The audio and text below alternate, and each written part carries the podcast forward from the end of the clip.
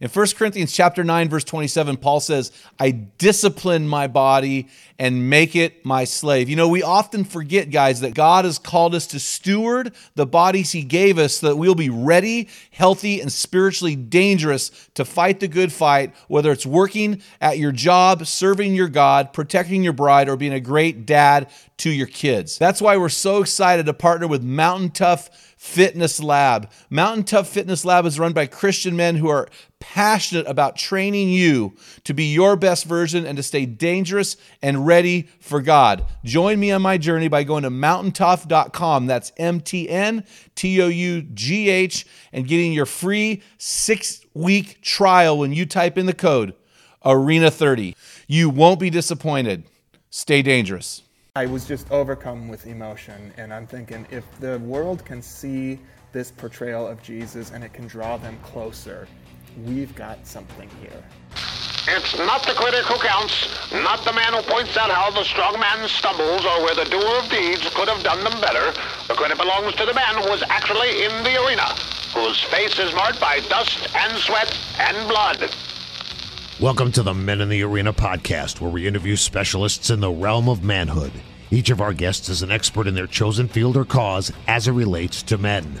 Our conviction is to call you into the arena of manhood, call you out of the faceless, nameless bleachers, and call you up to be the best version of you, because when a man gets it, everyone wins. You guys. Enjoy today's episode. To this episode of the Men in the Arena podcast. I'm Jim Ramos, and I am here with my brother from another mother, Dale Culver. How you doing, man? I'm doing good.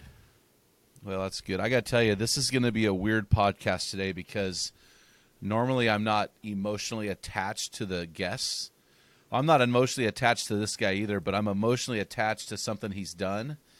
Uh, there, there is a series out there that has been so deeply impactful to me personally. I want the world to hear about this thing. And this uh, man has been a, a catalytic component in making that happen. And so I'm going to just put that teaser out there for you guys. This is going to be a guttural, raw podcast because I'm just uh, really, really fired up about this thing. So, but before we jump into that, hey, uh, you have a man word for me today? Yeah, this one's inspired by you today, and it is crying. Oh, shut that your is my face. Man word. Oh, man, you're such a jerk. No, I am not crying. Re- I am not crying. This is a natural response, man. When when God touches your heart and moves in your life and, and uh, especially touches those around you, uh, your family, and completely wrecks them and brings them to him, um, you just can't, you know, it's okay, guys. It's okay. Uh, my kids will sit there like, Dad, are you are you crying? It's like, yeah, I actually have emotions. I have feelings. Yeah, I, so I, it's you know, okay. I, yeah, yeah, no, that's good. I, I don't think that, I think this whole mentality of men don't cry, I don't know where that came from. I don't know if that's a silent generation thing or what, but I find the older I get, the closer I grow to Christ, the more willing and open, and, and often I do tear up and do those things. Uh, but yeah, hey, do you have a, a hero story today, man? Yeah, Jim, we have a friend of ours now, uh, from California. His name is Doug. He said in June of twenty twenty-one, he had a stroke, and while he was recovering, he read the Strongman Dangerous Times book, and God used your book to help put things back into alignment. The Men in the Rainer Forum and the podcast have been very good for my growth as well. I am now two hundred seventy-nine days away from retirement. I am now more focused on who I will be in retirement and not just what I will do in retirement. So that's pretty cool, man. Yeah, that's really cool, guys. Hey, keep sending us those hero stories about what God is doing in your life. And so, hey, man, I'm really, really excited today to have our new friend on the podcast, Justin Overlander. He's forty-four years old. He lives in the Twin Cities area in Minnesota, married to his beautiful wife, Kristen, of nineteen years. Justin is the associate producer of The Chosen, the first ever multi-season show about Jesus and his followers. The global success of The Chosen has allowed Justin to reach and remind people that Jesus meets you where you are. As a former teacher and coach, Justin is passionate about bringing the best out of everyone and reminding them that nothing can separate them from the love of God. Justin, it's so good to have you on the show, man. How you doing today? I'm doing well, and it's uh, it, yeah, it's great here to be to be with you guys. Man, I'll tell you what, I, I am, uh, like I said, I'm emotional about this. I'm super excited, so it's going to be hard to put on my professional cap. So I'm just not going to. I'm just going to let this thing rock and roll. But, hey, let's start off at, why don't you get, give us your story, a little bit about your life and, and things that you enjoy, and give our guys some context. Sure. Well, I like crying on podcasts with other men. And uh, so I hope I hope that that's in store for us today, right? Oh man, it might be coming, baby. No, I um, you know, I grew up in a small town in Minnesota and thought I was going to be a professional football player, but then when I didn't grow above six foot nothing and you know one hundred eighty or, or or some odd pounds, I realized that wasn't going to happen. So I knew that I'd be in L A, being a famous actor or something like that. And a lifelong believer, never really wanted to go into the faith-based realm and thought that I could kind of be a sheep in wolves' clothing, so to say, huh. where I would be in this secular world, but, uh, you know, kind of wearing my faith on my sleeve without shoving it down people's throats, because I, I don't think that's the right tactic to use. But uh, something that, like a Chris Pratt is doing today, I, I really admire Chris Pratt as a as an entertainer and uh, somebody that uh, definitely acknowledges that Jesus is his Lord and Savior yeah. and isn't ashamed of that. So I pictured myself going down that route, but uh, my dad convinced me that I needed to have a fallback career, so I decided to become a teacher.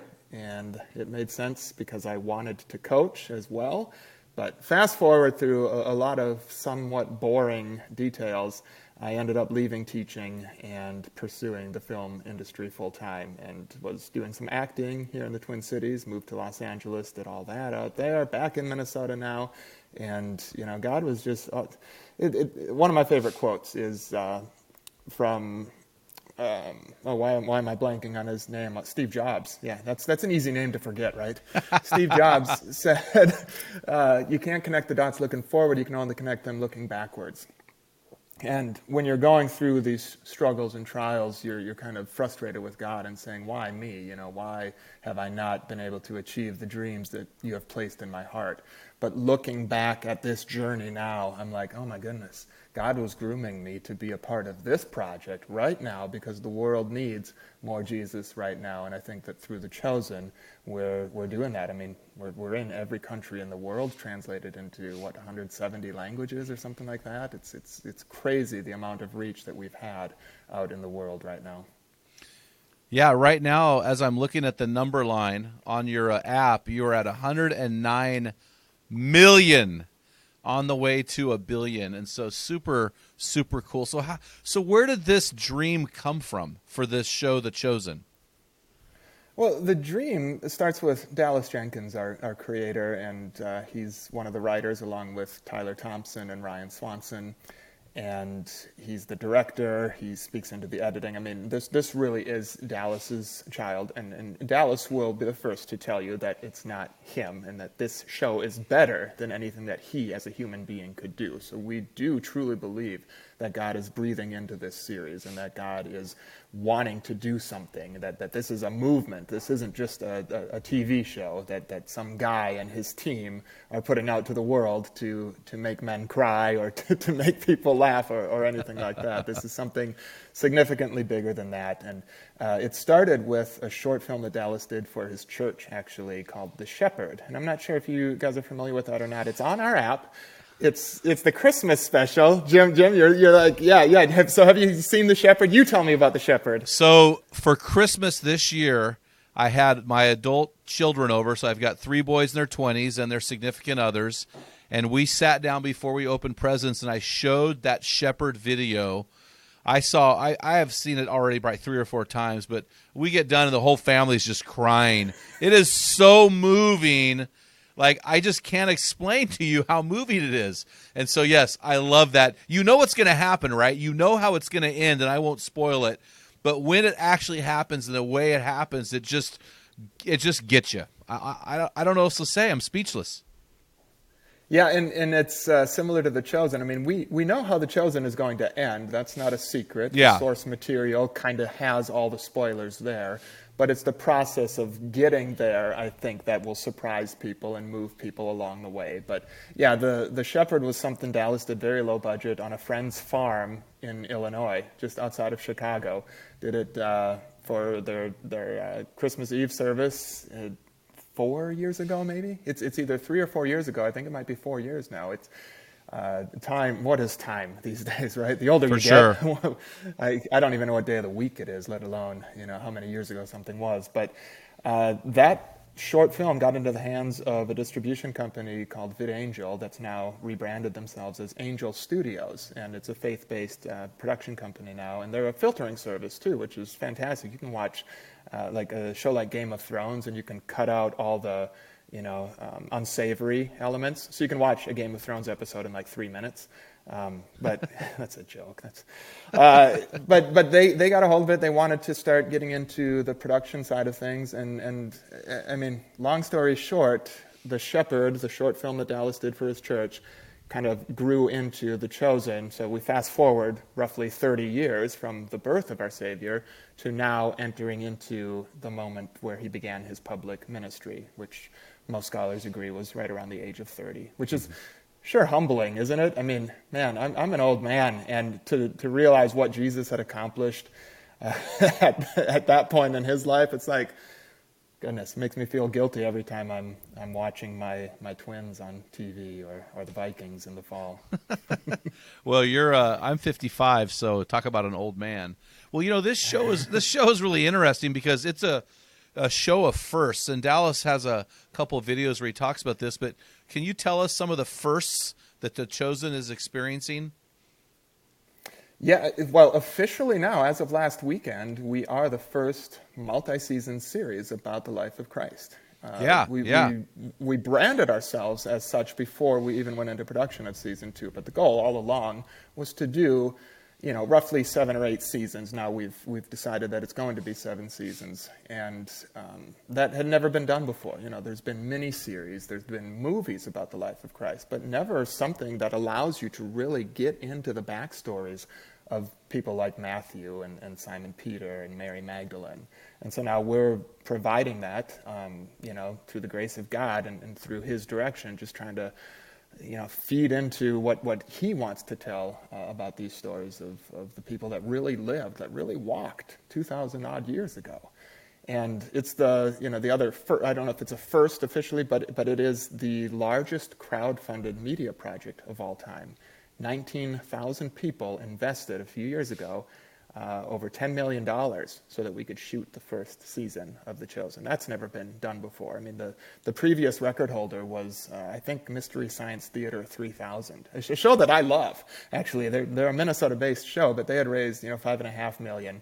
And I think Veronica Mars, that movie, had raised, you know, something like four million. But we, we shattered that, uh, basically doubled what uh, those those other intellectual properties had done. And here we are, you know, impossible math, man. Dallas talks about impossible math. I mean, this this shouldn't have happened the way it happened, but it is happening, and uh, we're just, man, it, it, it's just amazing to see God working through this. So it's, it's so really imp- so you're the fr- and you're also the first mini series with an app, and you are for free, I, I, and and I think uh, I think those the other you said it's crowdfunded.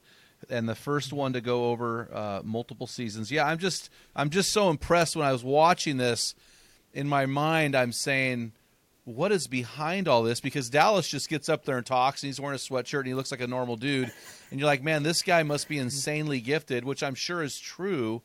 But there's a miraculous component that you just see throughout. Have you experienced that when you're on the set?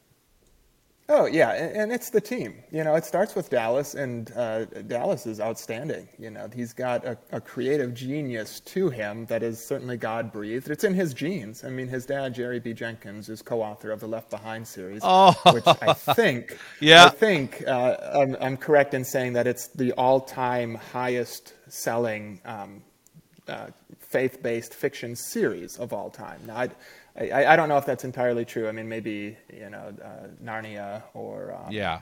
you know, Lord of the Rings might be up there if that's considered explicitly faith-based. But anyway, we all know the Left Behind series. And so oh, yeah. he comes by it honestly. It's in his genes. Uh, you know, his his dad is, is tremendously gifted, and, and God is just using, you know, Dallas and uh, Jerry to further further the kingdom. And uh, where was I going going with this? Now I got off track. I get just excited when I talk about Jerry because I, I love Jerry. I get excited talking about Dallas. I love Dallas, you know? Yeah.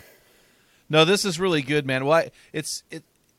You just see the miraculous component in this. So before we dive into the characters and, and the why behind some of the things, what do you do as the associate producer? So I know that you're way up there, but what does an associate producer do, and what are your days on the Chosen set look like? Uh, well, way up there. Let's let's uh, put that way uh, down there right now. I, I, you know, I. One of, one of my big passions in life, believe it or not, and I, I study leadership quite a bit, and I've read about what makes companies successful and what makes uh, C E Os in particular successful. And oftentimes it comes with a mentality of we are more equal than we think, and we are more equal than many people try to, you know, claim. So um, we all bleed the same blood. Jesus treats us and loves us all equally. I, I, I say this all the time.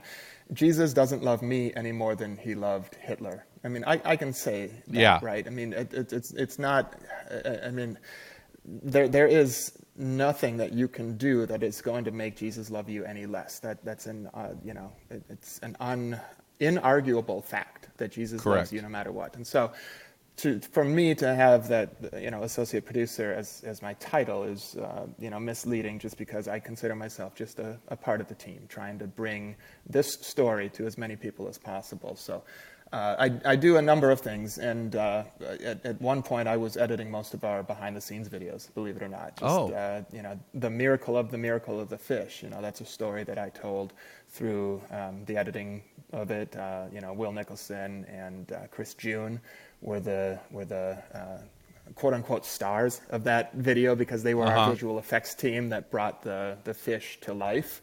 Um, Uh, pun pun intended, I guess, the, the digital fish, the computer-generated yeah. fish to life for episode four.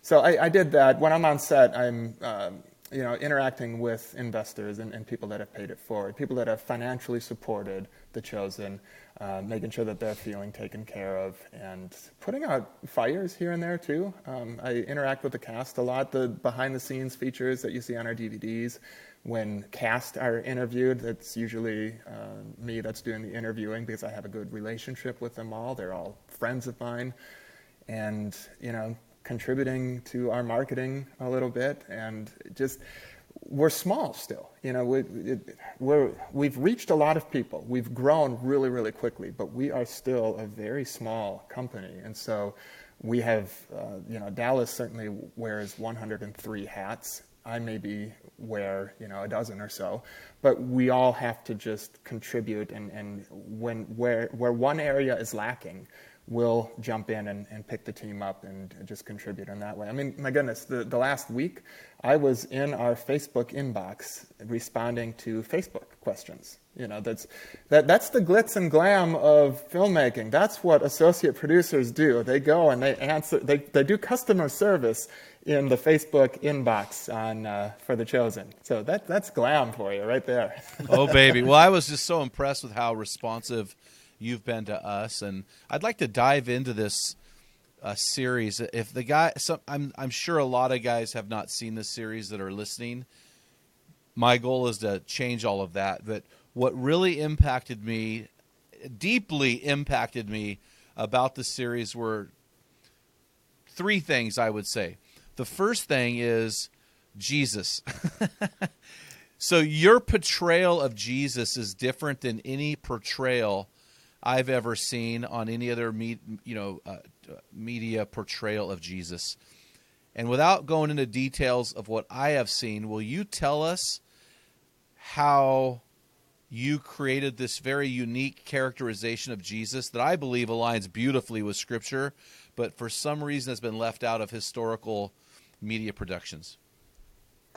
I think a lot of what has prevented this um, humanly authentic Jesus from being portrayed before has been fear. fear of venturing outside of, quote unquote, the red letters of the New Testament. We have been, as you know, as, as believers, it, it it's nerve-wracking. And, and Dallas and, and Tyler and Ryan, the writers, have talked about this before, how intimidating it is to be writing words that the Savior of the world is now speaking on a T V show. Uh, he, he, you know, in episode six, Jesus heals the leper. Spoiler alert. Yes. And he he puts a cloak on him and he says, uh, you know, green's a good color. You look good. Yes. Not too shabby. And I and, love you know, that. He, I'm glad, because there there is a small group of people that really doesn't appreciate stuff like that. They they first of all, we, we sometimes get in trouble for calling him Jesus, because uh, Jesus in in some, you know, it is probably a more literal um, transliteration of the word Joshua, of the name Joshua. Yeah. And so, you know, we have, you know, the Messianic Jews and, and other, you know, that that are really, really not pleased that we're calling him Jesus. It should be Yeshua. Well, if we called Jesus Yeshua, then we also have to get the the Hebraic forms of all the other names. And then you get yeah. into the point where you're like, well, then then we got to do the whole show in, in Hebrew, and then we've got subtitles. So we're we're doing an English version, and we want them to talk like people talk today. So was there a Hebrew phrase of not too shabby? Probably not, but there was something similar to it. There was slang back then.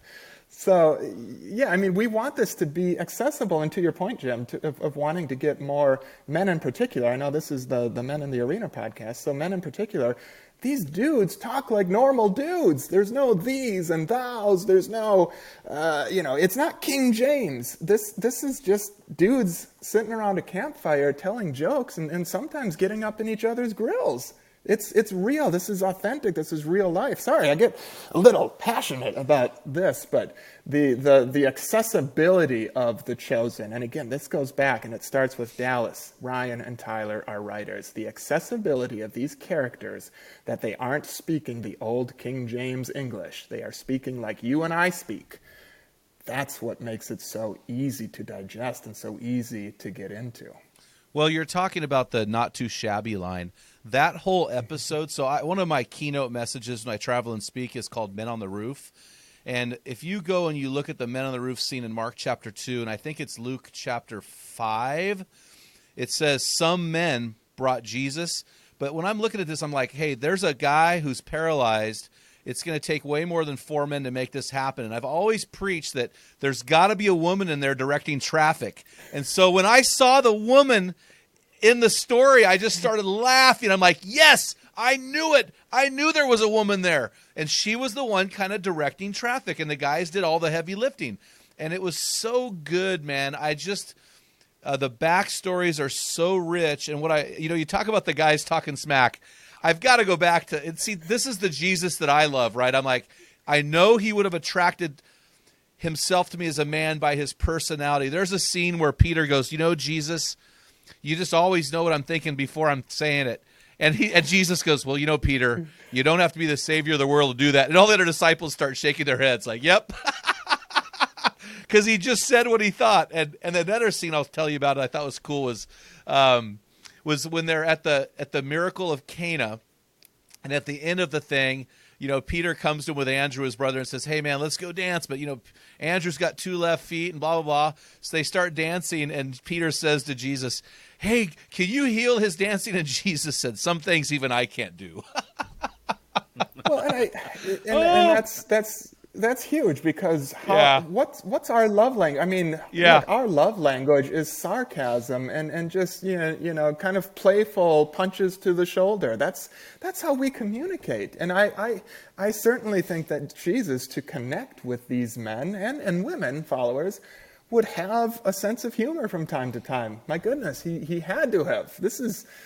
This is people traveling. They stink, you know, they're, they're, they're not eating the, the most healthy things. I mean, one of them is going to break wind at some point, and the whole group is going to be like, you know, I agree. I don't know. No, I agree a hundred percent. I think the problem with a lot of our portrayals of Jesus in our artwork, in our media artwork, and even in how we portray him from the pulpits is we portray him as less than manly, when it's just the opposite. He was the ultimate male. And the three things about your series that really impacted me deeply about Jesus were, one, his humor, two, his manliness. How, and I don't mean like he was, you know, how, you know, big and strong and mean, and, you know, he was just, he attracted men to him by how he knew how to interact with them.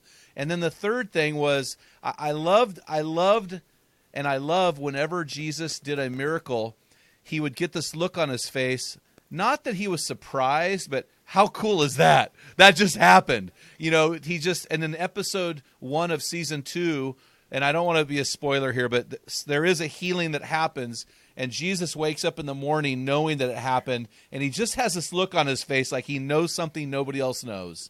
And to me, that sets this series apart, is that you guys were bold and courageous and were willing to fill in those blanks where other groups, and I don't even know what those other groups would be, but have not done that. Well, yeah, and again, it's the humanity of Jesus. There, yes. There's a reason that God chose to come to earth in human form. And there's a reason that God committed to being fully human at yeah. that time.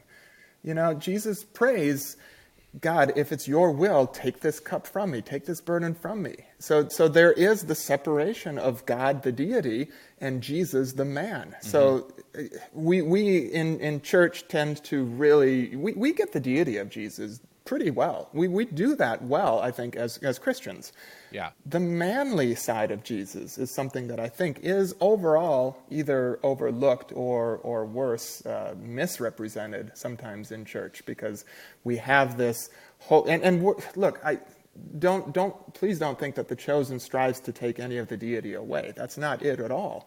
It's just we want to acknowledge that Jesus walked among us as a man, and there is a reason behind that. So, and and when when you mentioned, Jim, his smiles and, and just this, this joy that he gets when he performs a miracle. Dude, how many dads are listening to this and can relate to giving that perfect gift? Christmas morning, birthdays, whatever it is, even even these random gifts. You know, you come home from a trip. Jim, you go to do a keynote, you come home, you bring home a gift, and it just lights up your kids' eyes. And it's yeah. like, yeah.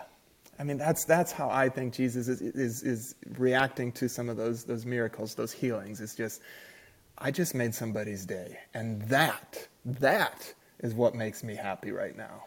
Yeah, it's just so good, man. So the other thing that sets this, so the, your portrayal of Jesus is so refreshing. I just I, I can't wait for episode two to come out. Is it every week, or when's it coming out again? Uh, we don't have a specific schedule set. I think I can I can say I'm not sure when this will be made public, um, the, the okay. podcast itself. But but Tuesday, April, what would that be, thirteenth? Um, episode two is going to be released. And uh, the the remaining episodes, we're just going to release them as we finish them, because Dallas and, and John Quinn and, and the editing team, uh, post-production team, are, are frantically trying to get all of these episodes finished. They're still editing them, and, and we hope to go into production of season three this fall. Wow! So it's it's still kind of breakneck pace, um, but but we feel like the world needs more Jesus and, and needs more Jesus quickly. Yeah, and, and like I said, in my opinion, an actual, an accurate portrayal of Jesus and the guy who we see in the Bible who is man and God at the same time. And so so the portrayal of Jesus deeply impacted me. The other thing that deeply impacted me and continues to do so are the backstories. The way you build the backstories, the the, the you know, uh, the, the the huge catch of fish in Luke five and Jesus falling, Peter falling at Jesus' feet, you know, the, the woman at the well, uh, over and over and over again. Nicodemus, oh my gosh, that scene with Nicodemus is just when when he's bowing at Jesus' feet. There it is, Dale. You got it. It is just so powerful. And when he's he gives the money and he's hiding behind the wall, you just feel it. I mean, so mm-hmm. talk to me about the backstories and the process of developing those, building those backstories.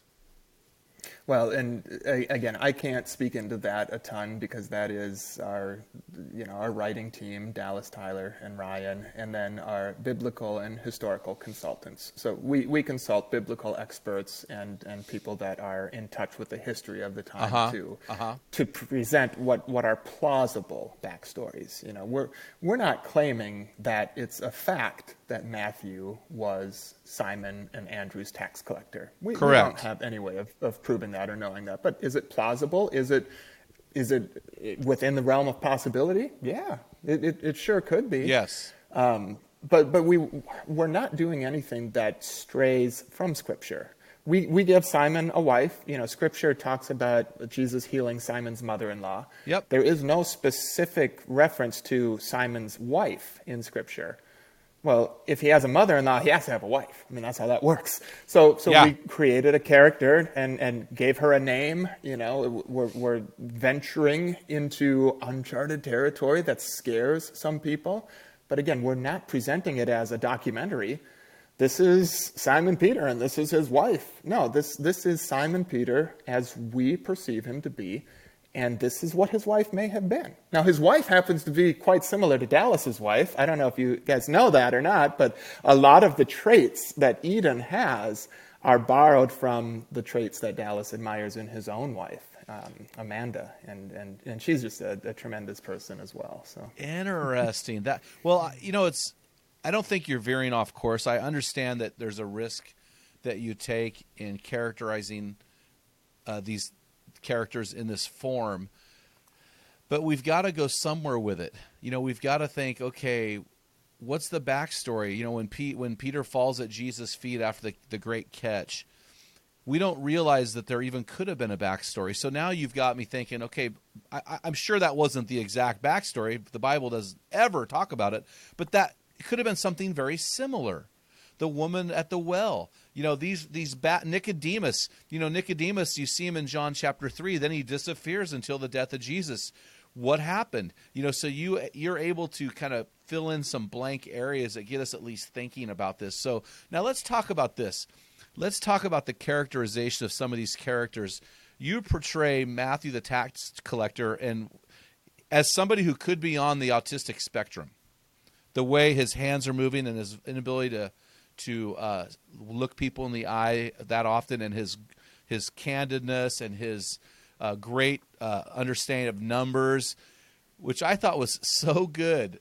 When you guys put together these characters and the disciples, uh, I, one of them, I think it was Little John, was a great singer. You know, what went through the pro- what went through your minds? What was that process of doing that?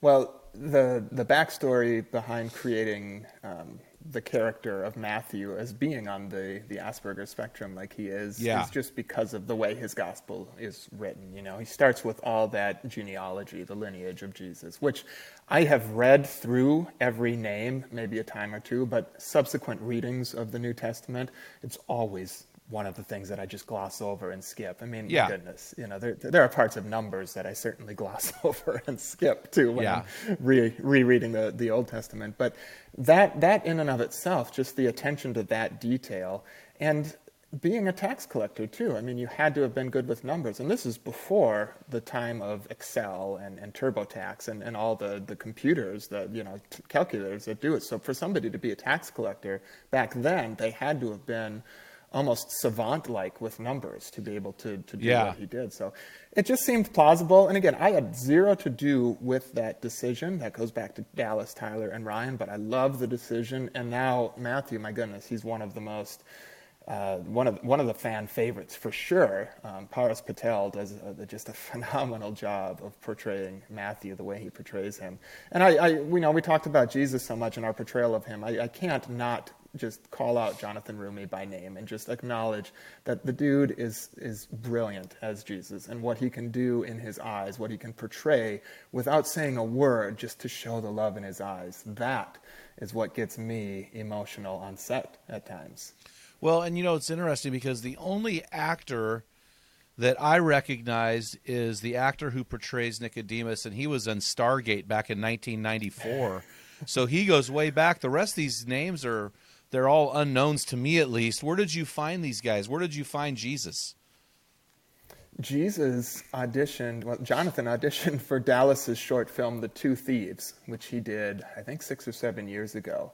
And it was a telling of the crucifixion through the eyes of the, the people on either side of Jesus. Oh, wow. And so it's more, yeah, it's more about their backstory. And that, that actually is available on Amazon Prime. I, I think if you're a Prime member, you can watch it for free. The Two Thieves. I've seen it, of course. It's excellent. Um, one of the thieves, played by Stelio Cervante, is actually, uh, plays Moses in an episode of the first season of The Chosen. So, um, but anyway, Jonathan auditioned to be one of the thieves because those were the main characters of the story. And, and Dallas, as, as he would tell it, said, "Oh my goodness, you're Jesus."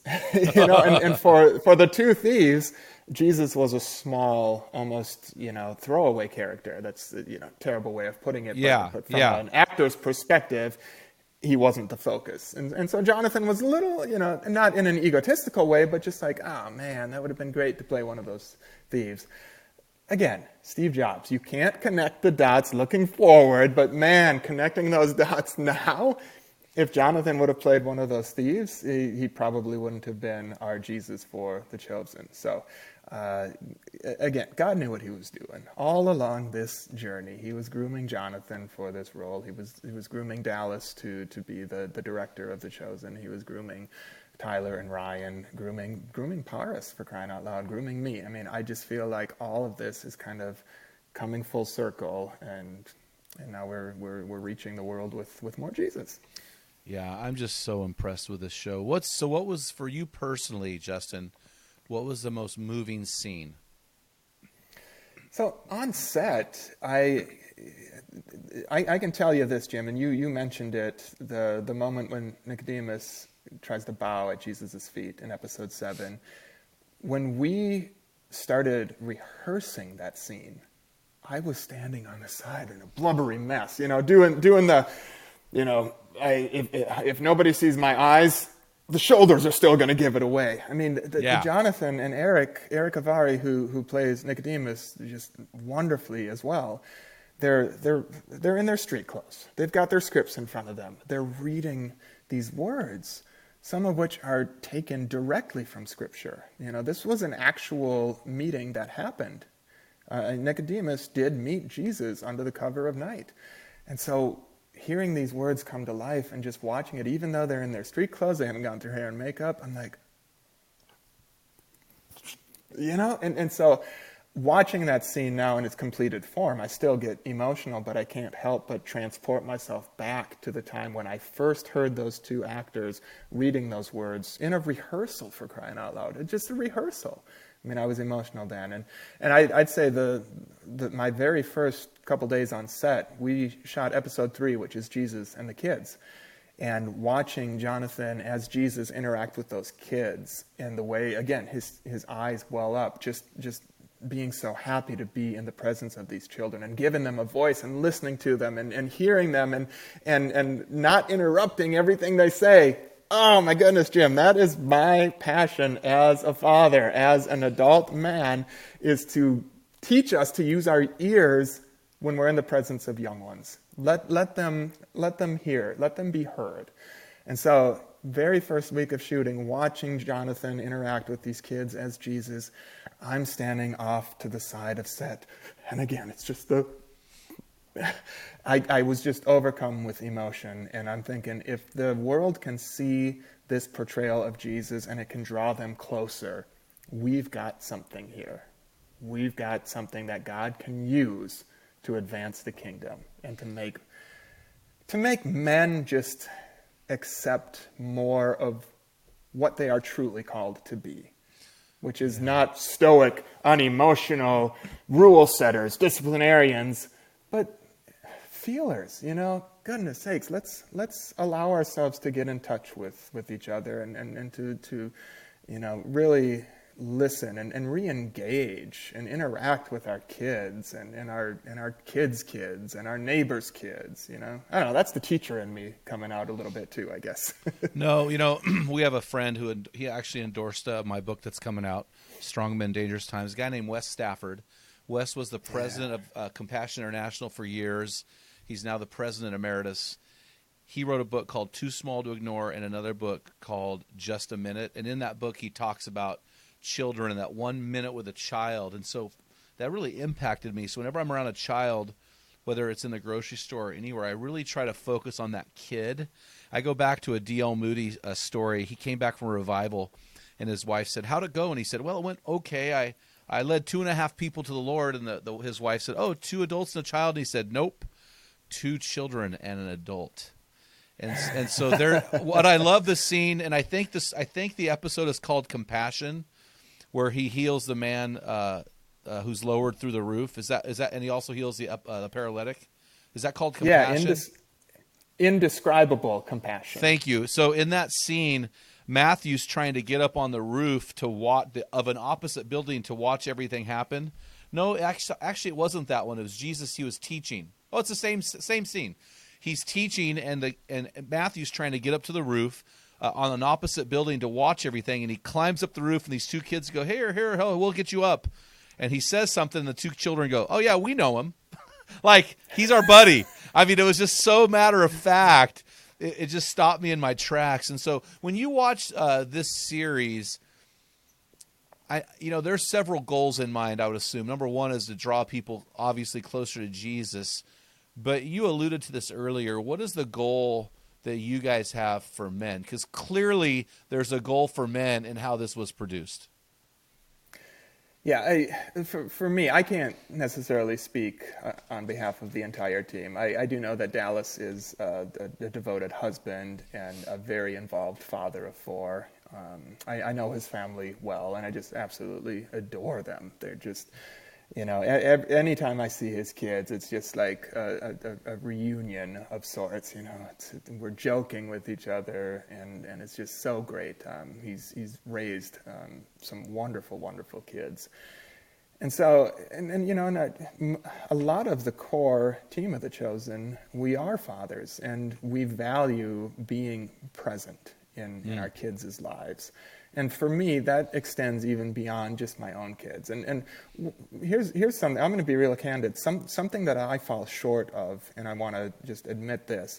I set the bar super high for my own kids, and I tend to uh, kind of uh, rain down on them a little bit too much at times. Whereas I'm so permissive and accepting of other kids, and it's it's it's something that I'm working through as as a father myself, is trying to offer the same amount of grace to my own kids as I offer to other other people's kids. And I, I think a lot of it is just because I I view what we have, and I'm like, oh my goodness, if if you can't just look around and realize how blessed you are, what am I doing wrong as a dad? Now, yes. We don't have a fancy house. We don't, you know, we're, we're not living in luxury. I mean, for most of my life, I have been borderline poor. And um, when I look at people that are still, you know, I, I don't want to make this a socioeconomic thing, but but my goodness, there are so many people that are just, they don't have the privilege that we have, even yeah. in middle-class America.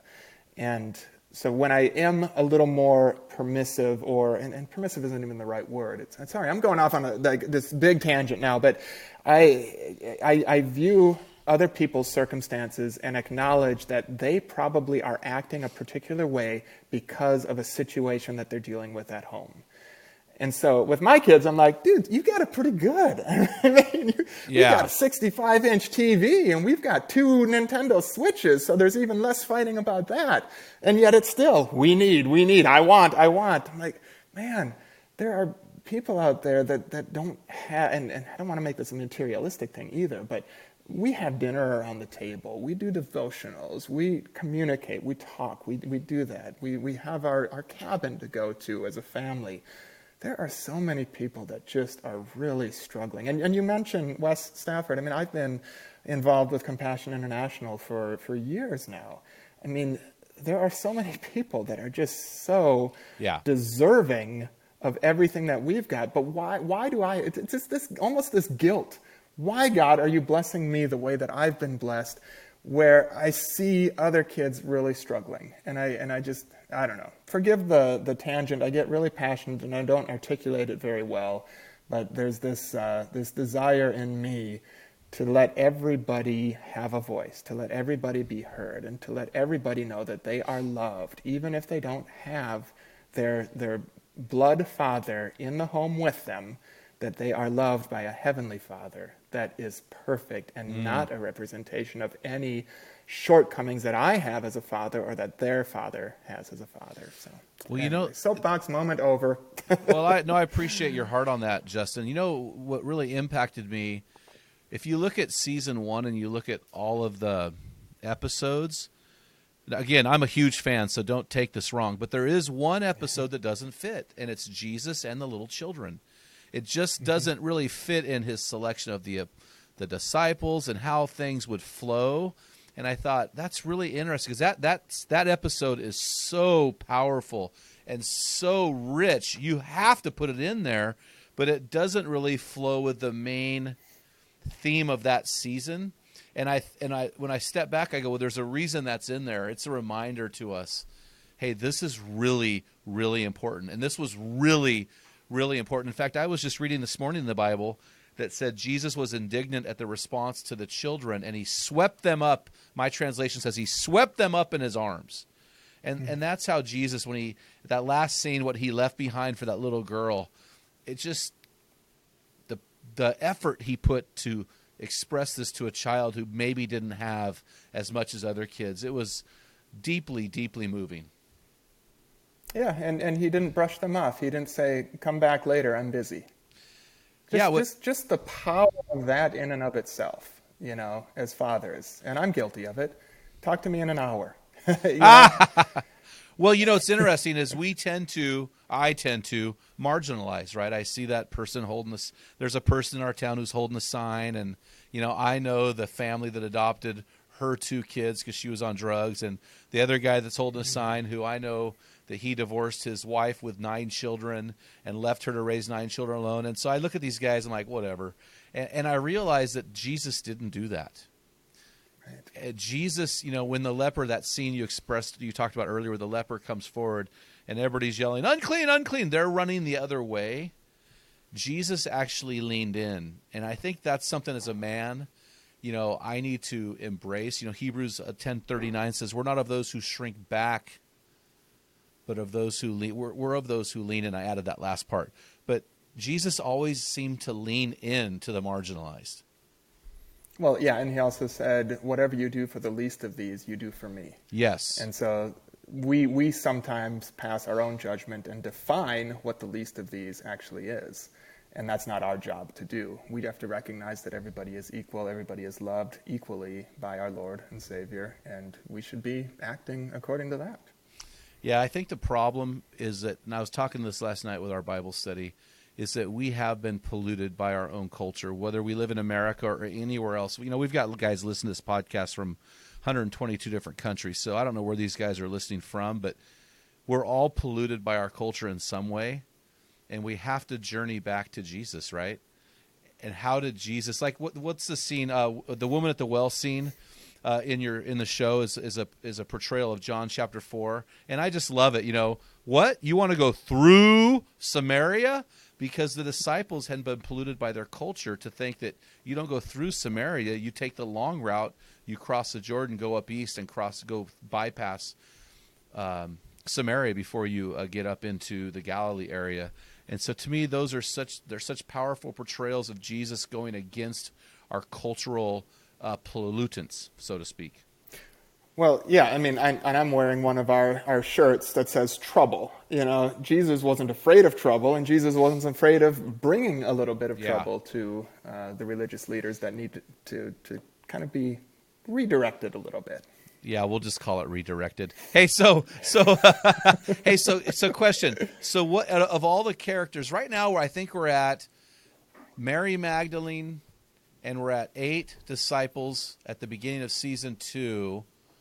So of the eight disciples, I may be wrong on that number. Of the eight disciples plus Nicodemus, who we, we have a we see, who's your favorite character so far besides Jesus? Oh man, I can't. I can't, I certainly can't choose a favorite. Um, I, I I feel like I relate quite a bit to Matthew. Um, honestly, just the the outcast. Uh, I, I, you know, it, it's funny because I grew up um, actually bullied. I, I was, um, you know, I, I was kind of in the. Uh, I grew up in a small town, and so so one of the pastimes of kids growing up in a small town is to go out and drink. And I just wasn't of that ilk, and I, I may not have handled my opposition to it uh, all that well. Yeah, I'm not saying that I deserved to be bullied necessarily, but I acknowledge that some of what I did is what brought that to me. So I just to to to be so unaccepted like Matthew was, and then to have Jesus walk by, be like, "Follow me," and and and. and Matthew's reaction, you know, Paras Patel, who plays Matthew, his reaction in the booth, that's my reaction. Me? You, you you want me to follow you? What do I have to offer? I'm just a nobody. I just, I don't have a, a, a, a great skill set. You know, why would you want me? I'm flawed. I'm so sinful, you know. And the same with, with Peter when he falls to, to Jesus' feet. Get away from me. I'm a sinful man. I mean, how many times do we say that? I mean, I say that still all the time. Yeah. Um, and then, of course, Mary Magdalene, too, just being redeemed like that. And, and um, I, I didn't, I haven't had my really fall away um, story or anything. I've been a lifelong believer. I grew up in the church. I don't have any, you know, run-ins with the law or, or anything overly, um, uh, you know, uh, sketchy in my past, I guess. Yeah. Um, but the the fact that Jesus called Mary by name and, and met her where she was, it's like, you you don't have to be perfect. I love you, and, and we'll work on we'll we'll work on things now. Um, it wasn't, hey Mary, go go clean yourself up and then come find me. You know, here's my card. It was, I'm here, Mary. I know you. I have called you by name. And I again, you know, my. One of my, my goals in life is to help people recognize that Jesus is there for them, no matter where they're at. If they're in the bottom of a bottle, at the top of a church, praising his name, I mean, Jesus is right there with them in either place. Well, you know, I go back to the scene with Fatima. At, she's the woman at the well. We gave her a name in the series. Mm-hmm. And how Jesus started listing the names of her husbands by name. And then how with Mary, he pulls that poem that she had just thrown away that was in that doll or something that was given to her father, and he quotes that verse, "Behold, I have called you by name, you are mine." Holy cow. Those are things that are so moving. So you find yourself on one spectrum doing what I'm doing right now, blubbering, but on the other spectrum you find yourself laughing, like when he does call Levi, Matthew, and he does come. Peter has a jab, and Peter says something like, "But Jesus, he's different than us." And Jesus has the greatest line ever. Do you want to explain that? yeah, I, I mean, it's, you know, Simon saying, do you, do you have any idea what this guy has done? And Jesus, well, yeah. Yeah, but this is different. And, and Jesus, of course, just, just quips. Yep. Get used to different. Get and and used that has to become, yeah, that, that has become one of our one of our themes. I mean, we we have shirts uh, with "Get used to different" printed on it. We have masks with "Get used to different." And I, I think it, it just, again, it it exemplifies what Jesus came to do.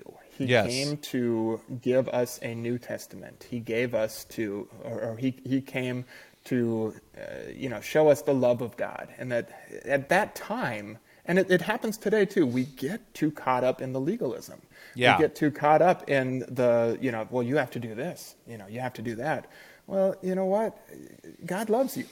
God loves you, and if you acknowledge that, and if you love him, then the desire in your heart is to just get better, you know, to just stop doing those things that are, you know, pulling you away from, from uh, you know, freedom, more or less.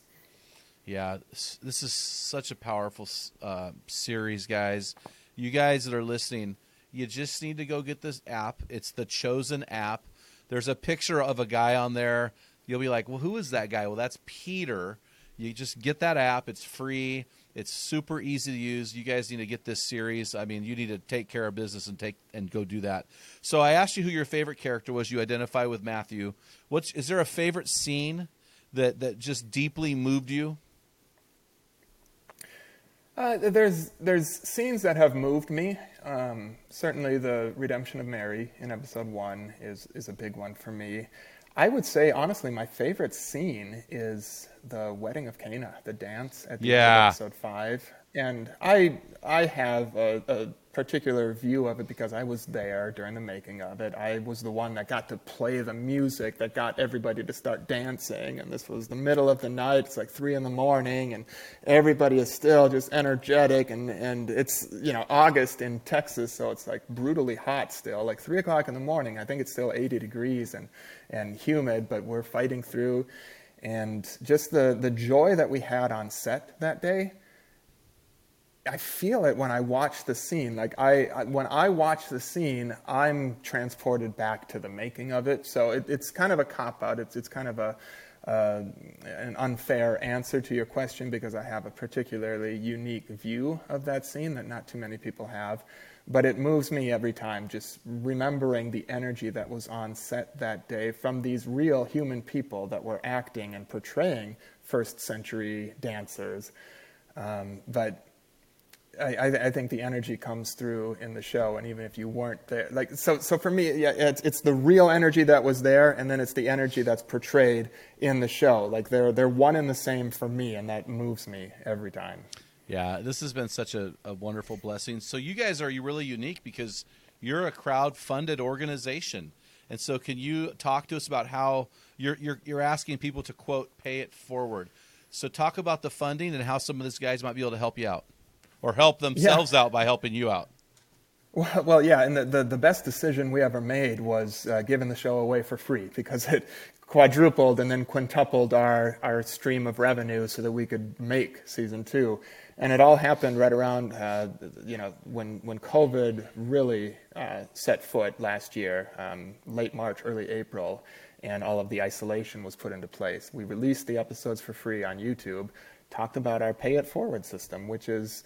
Um, just for as, as I mean, I don't, I hate getting into like the numbers and stuff because now it sounds like a salesy thing, and I don't mean it as such. If you if you like the show and you don't have the means to contribute financially to it, please don't.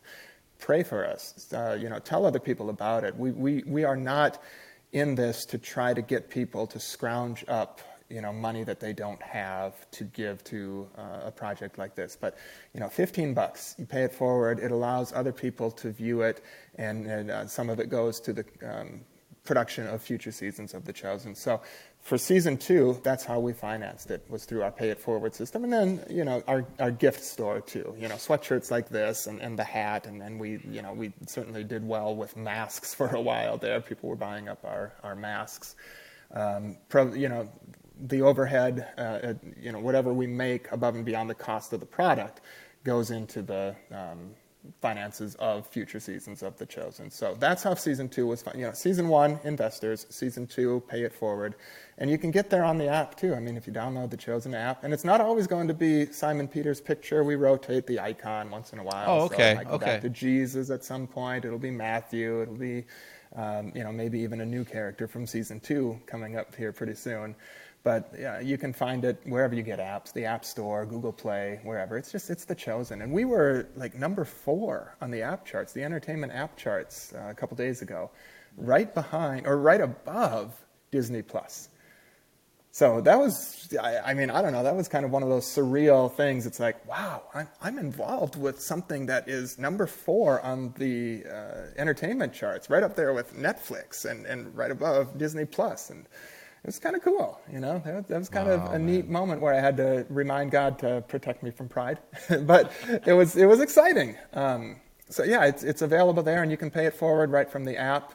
Uh, you can also go to our website, the chosen dot t v.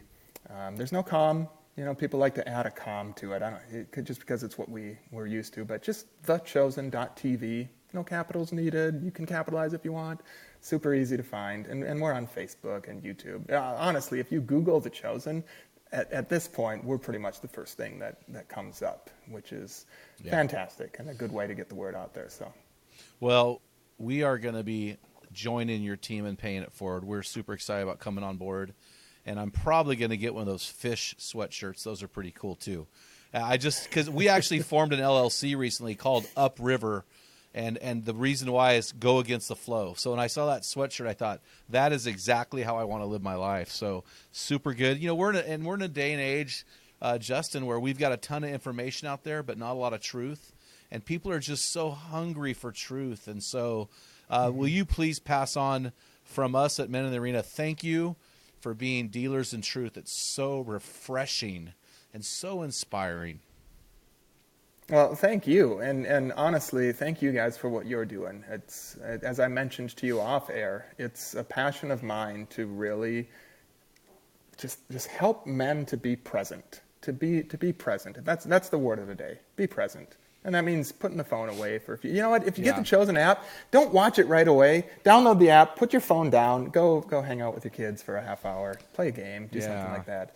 And then maybe watch the, the show together, I guess. It's so good. It's so good. Anyway, I'm going to go binge watch it a third time. Anyway, but, you know, the interesting thing is I've I've been saying this for years. I, I have a couple of hills I'll die on. And what I tell guys is this. Listen, guy, and I actually have a book written about this called The Summit. If you want to reach the summit of who you are, if you want to reach the apex of manhood, you'll never get there without radical devotion to Jesus Christ.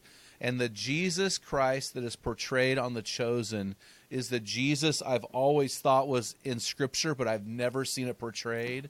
And so, guys, if you want to be tap into your best version, you've got to radically commit your life to the God who created you, who loves you, and who gave you a model to follow. And that man is Jesus. And these guys do it so, so good. So, guys, your boots on the ground this week is simple. Just go to your app store and get The Chosen app. Sit down, as Justin said, with your wife and your kids. Watch this app or watch this series. Make sure you watch The Shepherd or put The Shepherd in your hip pocket for Christmas next year. There will not be a dry eye in the house. And so thank you so much for coming on, Justin. We sure appreciate you, man. Say hi to the cast and tell them thank you from the bottom of our heart. I, I will do that for sure, Jim. And, and sorry, just let me add one more thing, too. If, if you're scared about the idea of huddling around a phone to watch this app, just just just be aware that you can actually cast it from your phone to your sixty-five inch T V or, or whatever you have. You just need like a Roku, Fire Stick, Chromecast, Apple. All, all those things work. So it's not like you're going to be huddling around your you know little iPhone or, or Android device or anything like that. You can watch it on T V. So or don't be scared yeah. of that. I also have the season one on C Ds so you, or D V Ds, so you can buy the D V Ds as well. It won't kill you. So, hey, Dale, can you uh, bring us home, brother? Until next time, feel the wet sand on the arena floor. Hear the deafening roar of the crowd. Taste the sweetness of victory. Smell the stench of battle. Get in the game. Get dirty. Grind it out. And be a man. You've been listening to the Men in the Arena podcast. If you hunger to be your best version, then join thousands of men from around the world in our Men in the Arena forum on Facebook. This is the best place to have open discussions around the topic of biblical manhood. Make sure to explore our website at men in the arena dot org, sign up for the weekly equipping blast, and take advantage of our many free resources designed to help you become your best version of a man. Thank you for listening to this episode of the Men in the Arena podcast. Remember, when a man gets it, everyone wins. What type of dad are you? Guys, in my thirty-five years of ministry, I've noticed that guys basically fall into two categories. And in those categories, there are four types of dad or four phases that you pass through as a dad. We just dropped an amazing quiz to help you discover what type of dad you are. Find out what type of father you are and get our custom resources fit to meet the needs and the questions you are asking. Head on over to men arena dot org. Join twenty thousand men from around the world and find out the type of dad you are.